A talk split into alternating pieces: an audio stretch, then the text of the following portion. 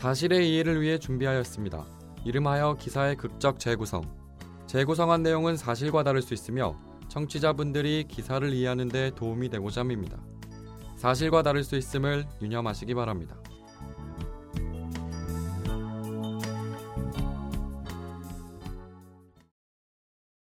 나는 어린이집 무궁화 반이다. 친구들과 노는 건 재미있다. 그런데 우리 반 코끼리 선생님은 싫다. 무섭다. 맨날 화만 낸다. 지금은 친구들과 같이 점심 먹고 있는데 선생님이 자꾸 소리 지른다. 야, 너희들 점심 먹은 식판 들고 한 명씩 나와. 음식 남긴 사람 혼날 줄 알아? 빨리빨리 한 줄씩 서서 나와. 아, 짜증나.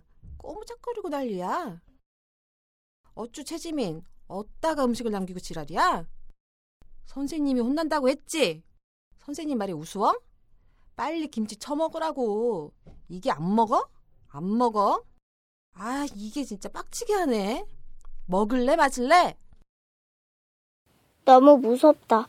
오줌 쌀 것 같은데 지금 화장실 가면 나도 혼날 것 같다. 내 친구 지민이는 김치 못 먹는데 안 먹으면 선생님이 더 소리 지를 텐데. 야, 최지민. 말귀 못 알아들어? 야야야, 다른 애들 다 무릎 꿇어. 너희들 지민이 똑바로 쳐다봐. 지민이 때문에 너희 벌 쏘고 있는 거야. 얼른 먹으라고. 김치를 못 먹는 지민이가 손가락으로 김치를 집어 먹는다. 그런데 갑자기 토한다. 어쭈, 네가 음식을 뱉어? 이게 보자 보자 하니까. 선생님이 지민이의 머리를 때렸는데 지민이가 공중에 붕 떴다. 아, 빨리 집에 가고 싶다.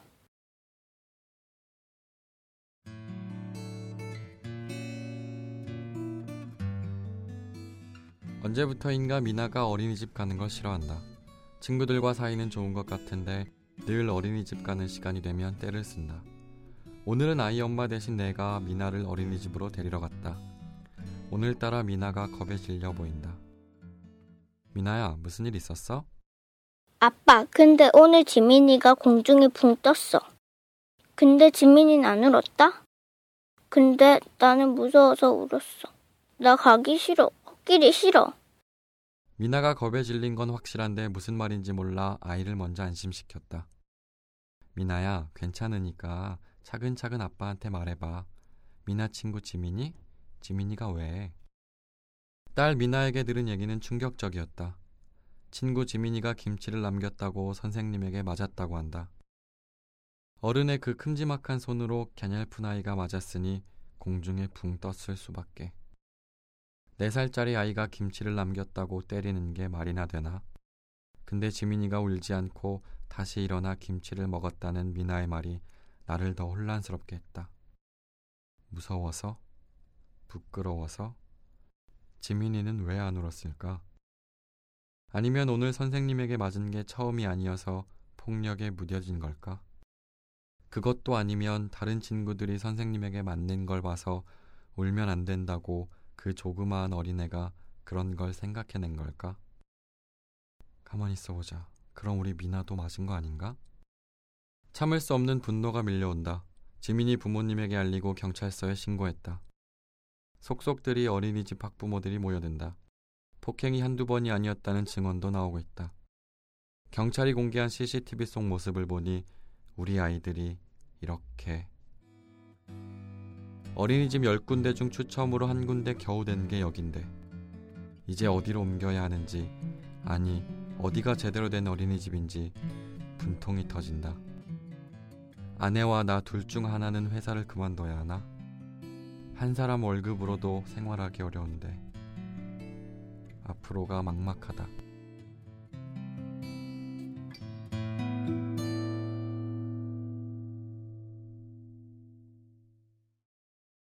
인천의 한 어린이집에서 보육교사가 음식을 남겼다는 이유로 원생을 폭행해 경찰이 수사에 나섰습니다. 경찰이 확인한 어린이집 CCTV 영상에는 보육교사가 원생들의 급식판을 수거하다 A양이 음식을 남긴 것을 보고 남은 음식을 먹게 하는 장면과 A양이 이를 뱉어내자 오른손으로 머리를 한 차례 강하게 내리치는 장면이 담겨 있습니다. 경찰은 12일 보육교사를 불러 조사했으며 추가 조사 뒤 아동복지법상 학대죄 적용 등을 검토하고 있습니다. 보육교사는 폭행 부분에 대해서는 인정한 것으로 알려졌습니다. 경찰은 이 어린이집에서 폭행이나 학대 행위가 지속적으로 있었다는 주장이 부모들 사이에서 제기돼 CCTV를 추가로 확보해 과거에도 이 같은 일이 있었는지 수사하고 있다고 설명했습니다.